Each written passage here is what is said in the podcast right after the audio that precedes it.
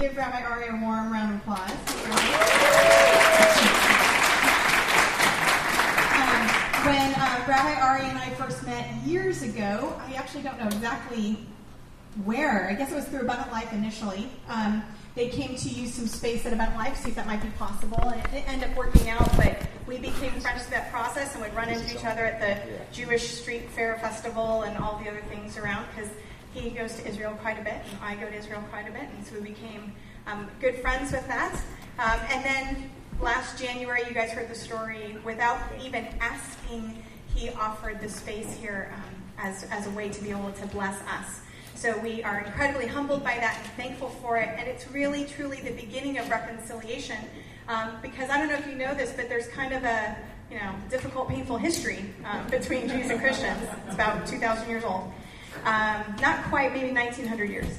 Um, and in that, I think we as Christians, we as followers of Jesus, actually don't know all the time our history quite well enough. And we don't understand that there has been quite a bit done in the name of Jesus um, to harm, to uh, marginalize, and even to kill our brothers and sisters of the Jewish faith. And so part of reconciliation for me as a follower of Jesus comes first in saying, I'm so sorry that that happened. And reconciliation for me starts with an apology and a, rec- a recognition that things have been done that are unspeakable atrocities. And that they, even though they weren't done by me personally, because I belong to the community of those who follow Jesus, I take great joy in the opportunity to say I'm sorry, to confess those sins, and to start a process of healing and to start a process of living differently. Mm-hmm. But one of the things that reconciliation needs is that we can always go and say, I'm sorry, those of you who are married or in friendships or relationships. If you go and say you're sorry, that's great, but unless there's somebody on the other side of that relationship also willing to reach towards you and start to build a bridge in a friendship and to eh, you know, extend forgiveness um, and extend a process of being able to build reconciliation and build a bridge, then you're sitting there all by yourself alone in a room saying, I'm sorry. And that's good, but it's helpful to have a partner. And so in Rabbi Ari, Spark Church has a partner in reconciliation, and we're really thankful for that. We're thankful for the ways in which he and Etz Chaim, the community here, for those of you who don't know, Congregation Etz Chaim is the name of the community that we're in, and Etz is tree and Chaim means life. So this congregation is the tree of life here in Palo Alto. So we're very thrilled to be able to share space and to start the process of healing and start the process of um, finding the things that we have in common. We fully recognize that there are important distinctions between um, Rabbi Ari's faith journey and between our faith journey. But there are also, there's so much in common, and there's so much to share. And as we learned in the weeks when we were studying love, we talked about God's love for us, but we also talked about our love for one another, yeah, and our love for our neighbors and our love for our enemies. And in a future week, we'll spend a lot of time chatting a bit more about what it really means to love our brother, love our sister. And in fact, it's kind of appropriate since this week is the Torah portion for this past week about reconciliation between brothers. Um, in fact, there's a lot in there we learned from Rabbi Ari yesterday in Torah study.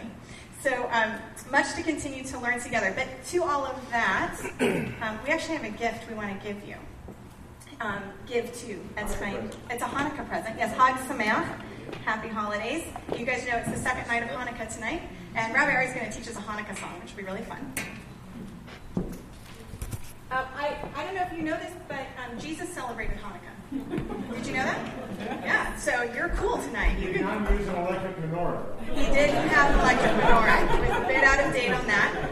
But he is recorded in the book of John at being the Feast of Dedication.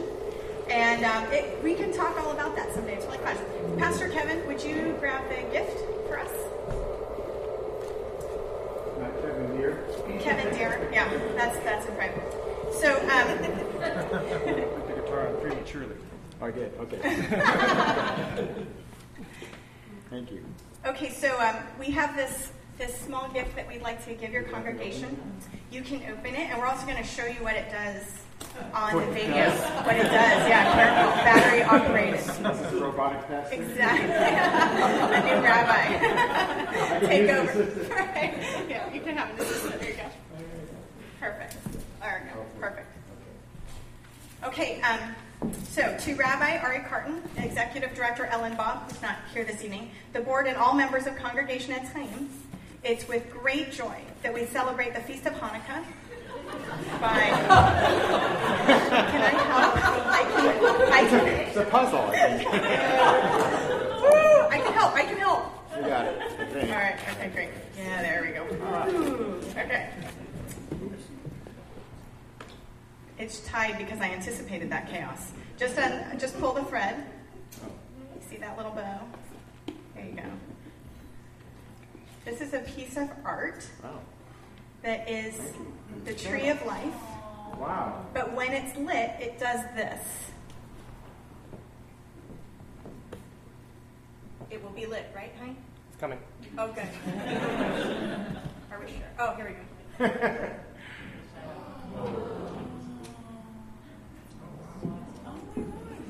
Oh my goodness. Isn't that cool? That is cool. So when the tree of life is lit, the Etz Chaim, it casts the shadow of the Star of David. It's at that angle. It's at that angle. That's wow. Isn't that neat? It's a um, piece of art designed by two designers, and we've got all the information on it here. I think I'll put it out next week without lighting it and see if people can figure out what happens. That's appropriate, you and the one who wins gets a free jelly donut. So. Yeah. Well, Jews will have a good question. Yeah? So you can have a good question there. It's with great joy that we celebrate the Feast of Hanukkah by blessing God for the light that shines brightly through Congregation Etz Chaim.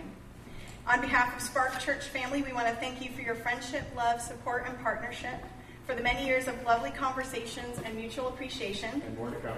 to now the incredible blessing of sharing worship space, Spark Church is indebted to you. You truly have given us not just a place to call home, but a place that feels like home. As a small token of our appreciation, please accept this gift entitled The Shadow of David. As the tree of life in this sculpture is illuminated, it casts the shield of David upon the wall. It's a beautiful symbol for us of the way in which God's light shines through the tree of life that is Congregation Etz Chaim, casting the light of the Magen David for both Jews and Gentiles in Palo Alto and beyond. We pray that when you look upon it, your hearts will be warmed and encouraged by the many ways in which your light shines. It's our prayer that Congregation Etz Chaim continues to be a beacon of light for the Jewish people for many generations to come, blessing all who come into your midst for the glory and renown of the God of Israel, just as you've blessed us. May the shalom and love of God continue to mark your every breath and step, and may you know that in Spark you have friends for a lifetime who will stand and testify to the greatness of the God of Israel and to the Jewish people. For the King and his kingdom, Pastor Danielle, Pastor Kevin, and the entire Spark community.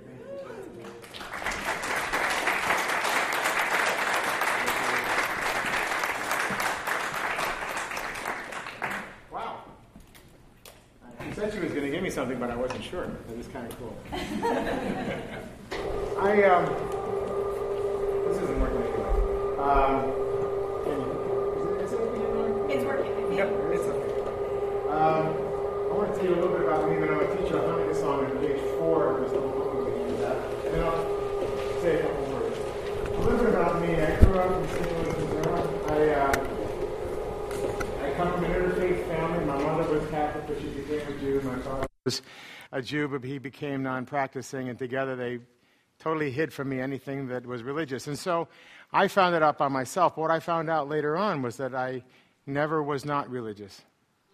And I never knew it. I never had vocabulary for it. But I'll tell you more about that some other time. Out, anyway, I have uh, cousins who are p- Catholic priests. I lived in one of my cousins' parishes. I uh, had a cousin who's a Jesuit, another one who was the TV priest of St. Louis, and another was a Baptist minister. And we all got along really well. I mean, we didn't.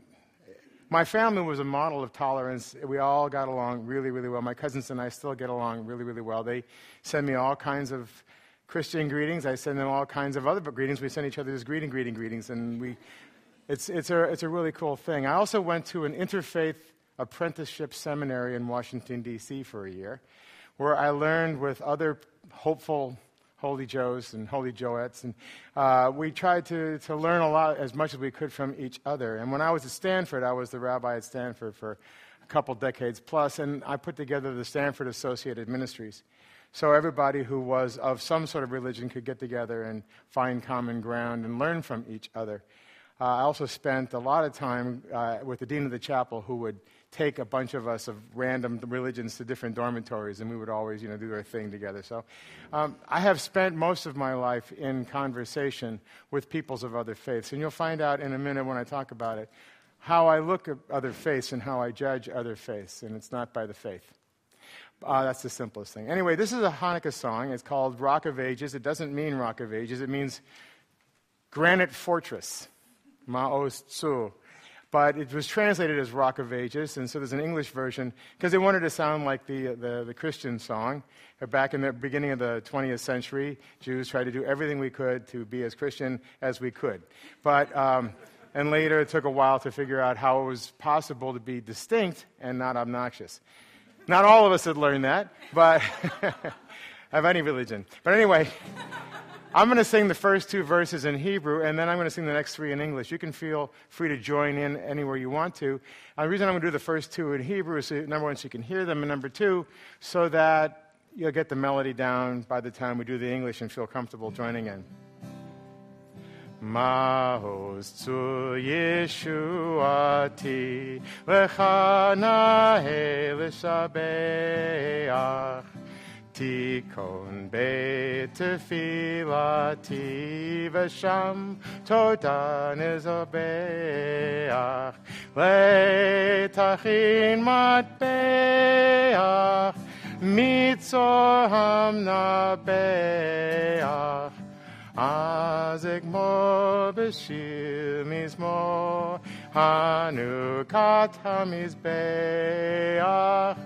אז אגמור בשיר מזמור חנוכת המזבח יוונים נקבצו עלי, אז זה מימך השמנים, ופרצו חומות מגדלי, וטימאו כל השמנים, ומינות הקנקנים. Asanes l'shoshanim v'nevina yemei shmona kavu unanim v'nevina yemei shmona kavu unanim English Rock of ages, let our song Praise your saving power. You amid the raging foes were our sheltering tower. Furious they assailed us, but your arm availed us, and your word broke their sword when our own strength failed us, and your word broke their sword, when our own strength failed us, kindling new the holy lamps, priests approved in suffering. Purify the nation's shrine, brought to God their offering, and God's court surrounding, here in joy abounding. Happy throng singing songs with a mighty sounding happy throng singing songs with a mighty sounding. Children of the Maccabees, whether free or fettered, wake the echoes of the song where you may be scattered. Yours the message cheering, that the time is nearing which will see all people free, tyrants disappearing, which will see all people free, tyrants disappearing.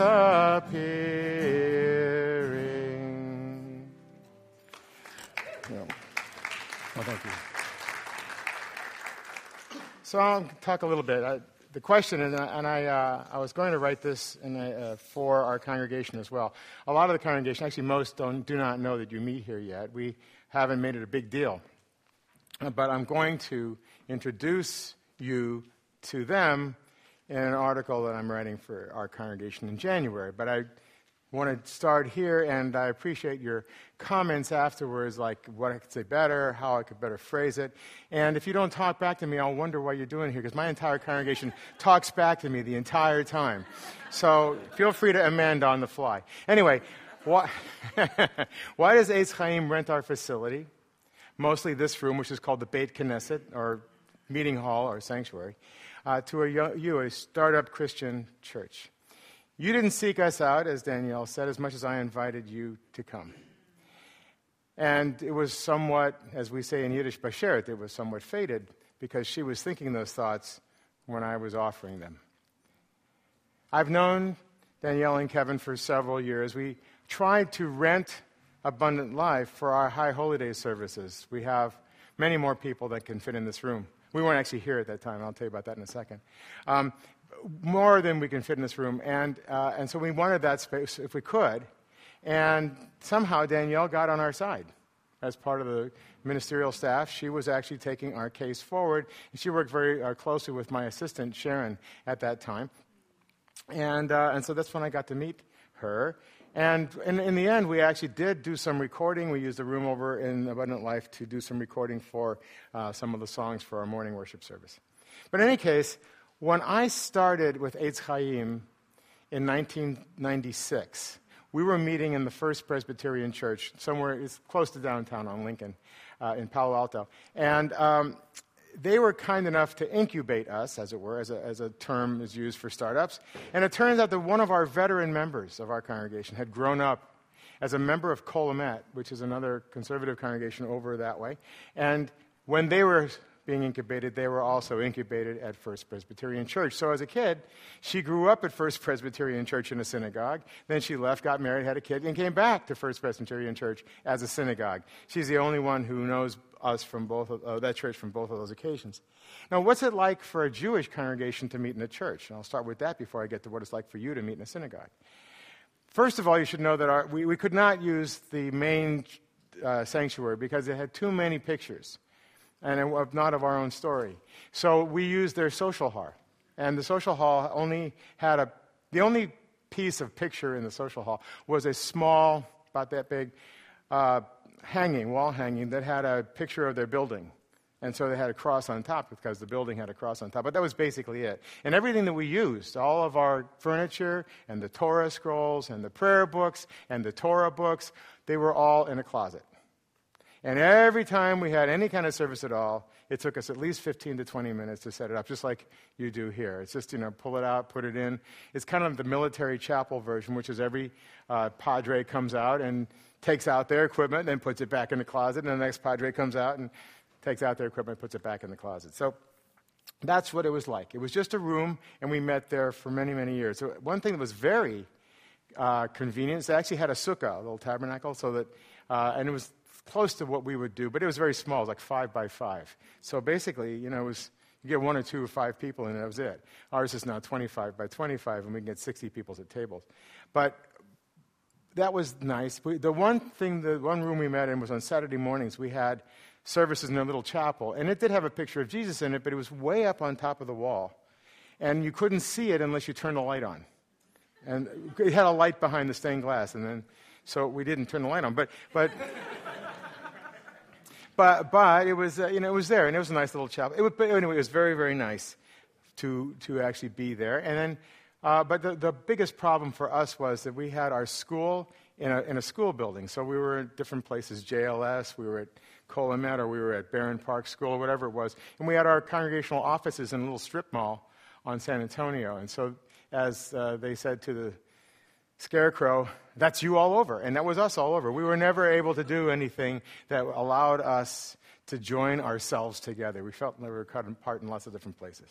In any case, I don't know what it's like for you to be here among our furniture. And I opened this so you could see the, that is the tree of life. And one of the branches goes through the ark with the Torah, because we say that Torah is a tree of life. It's from the book of Proverbs. And so, and the ark there is built to be exactly twice the dimensions of the ancient ark. It's upright instead of being this way, and it's twice the size for because for Torah scrolls instead of stone tablets. But that's that. So you don't usually see this much because you have the screen come down so you can see the words.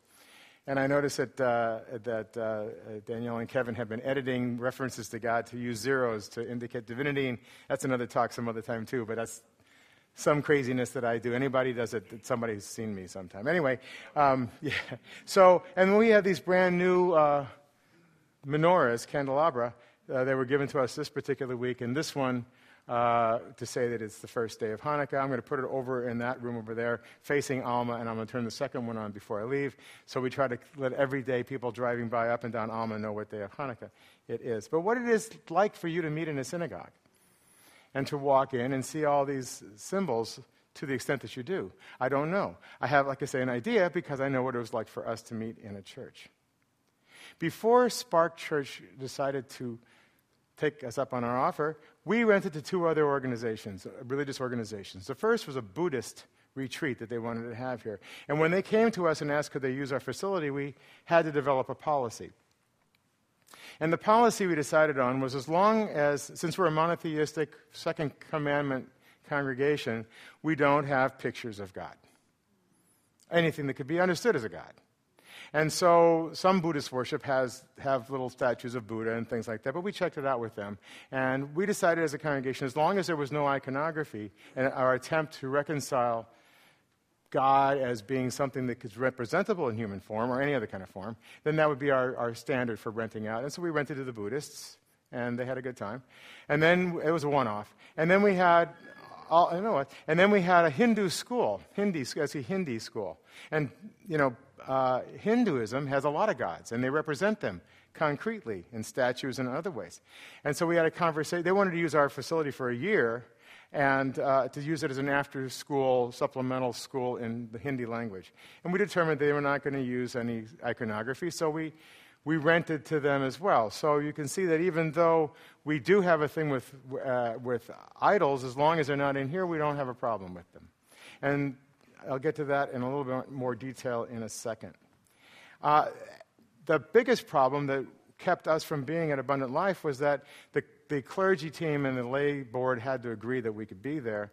And, and they didn't rent to us not because of any kind of anti Jewish sentiment, but because we don't recognize Jesus as being part of divinity any more than I am or you are. And that, by the way, is not a, a little statement to me, it means a lot. When I look in your eyes, I'm looking in God's eyes. That's the way I see it. But um, so that, that, that was why. And they never rendered it to us, and now we meet on the high holidays at the Jewish Community Center.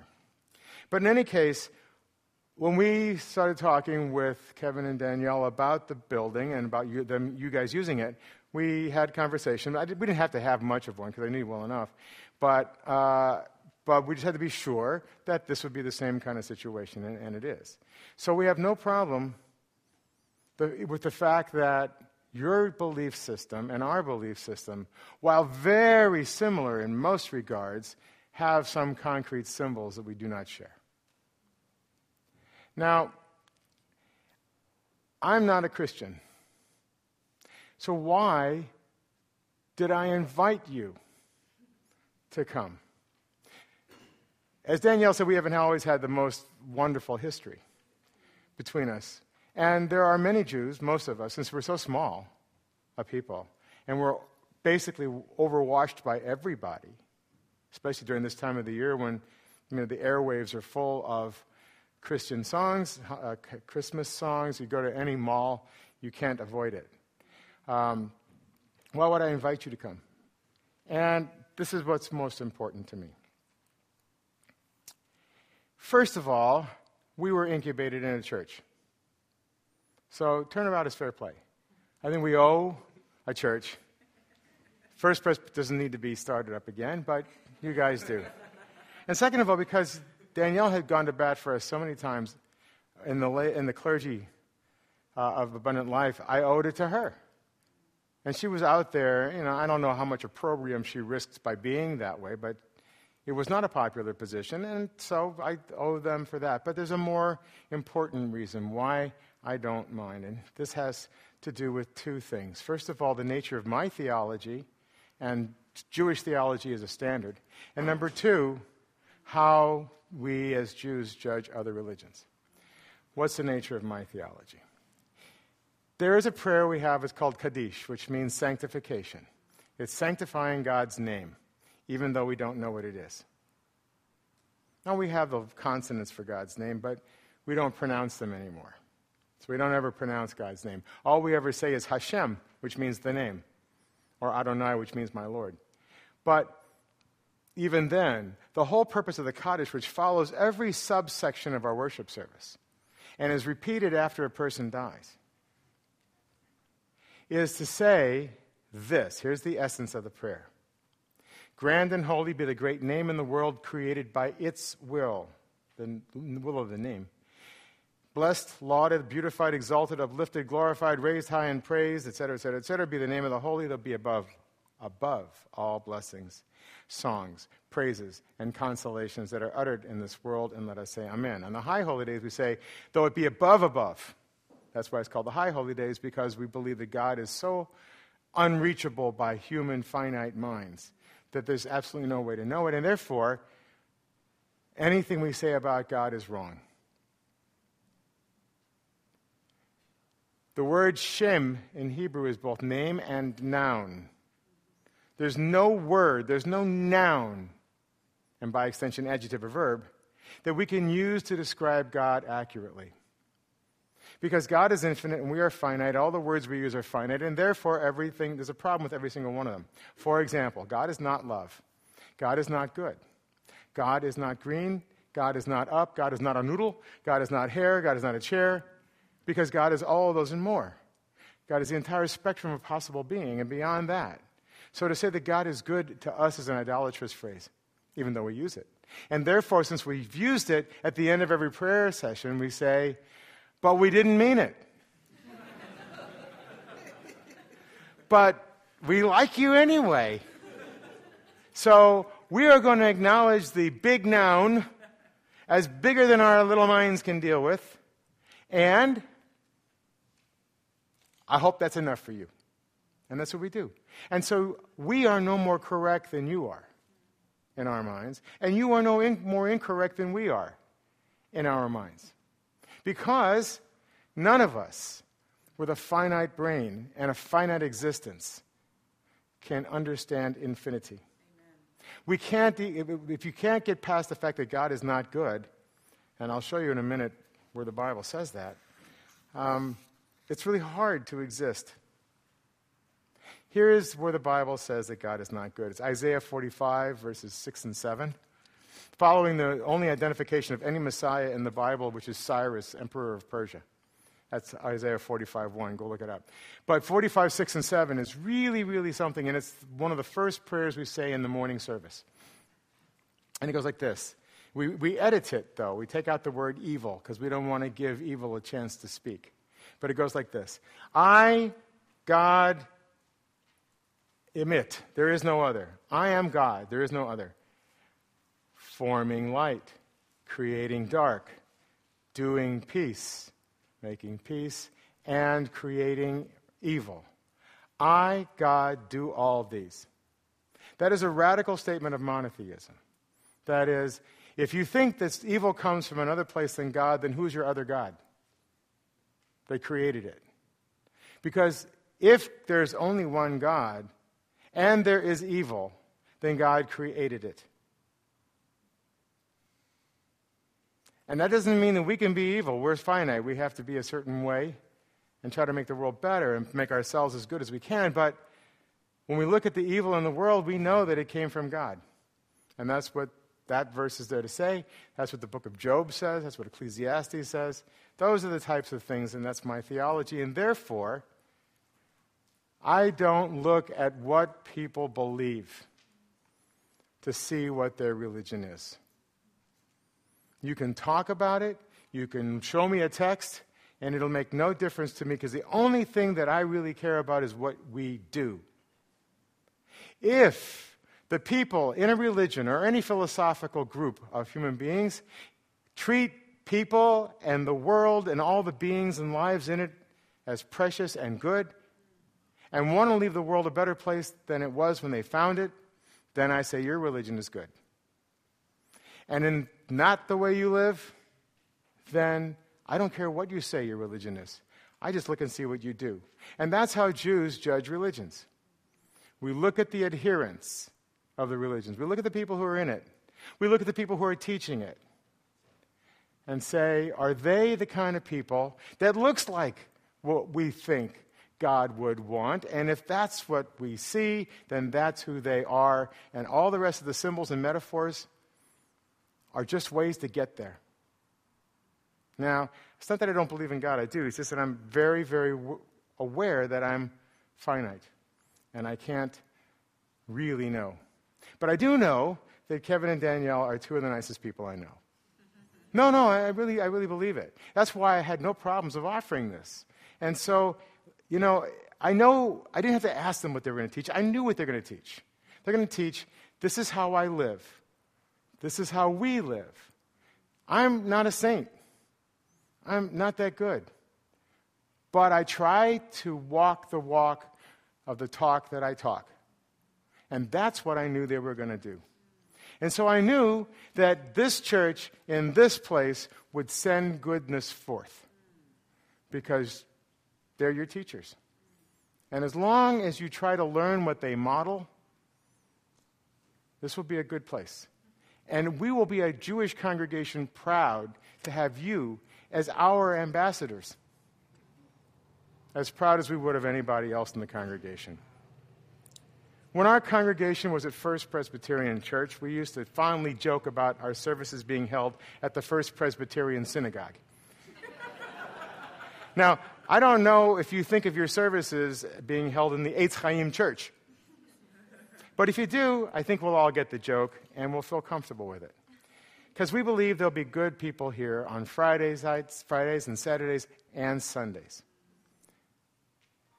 Our congregation can be proud of the goodness that your pastors and yourselves will be doing, leading to a better community and a better world as a whole. And that's all that really matters to me and to our congregation. So, with my whole heart, I thank you for this gift and I welcome you to Eitz Chaim.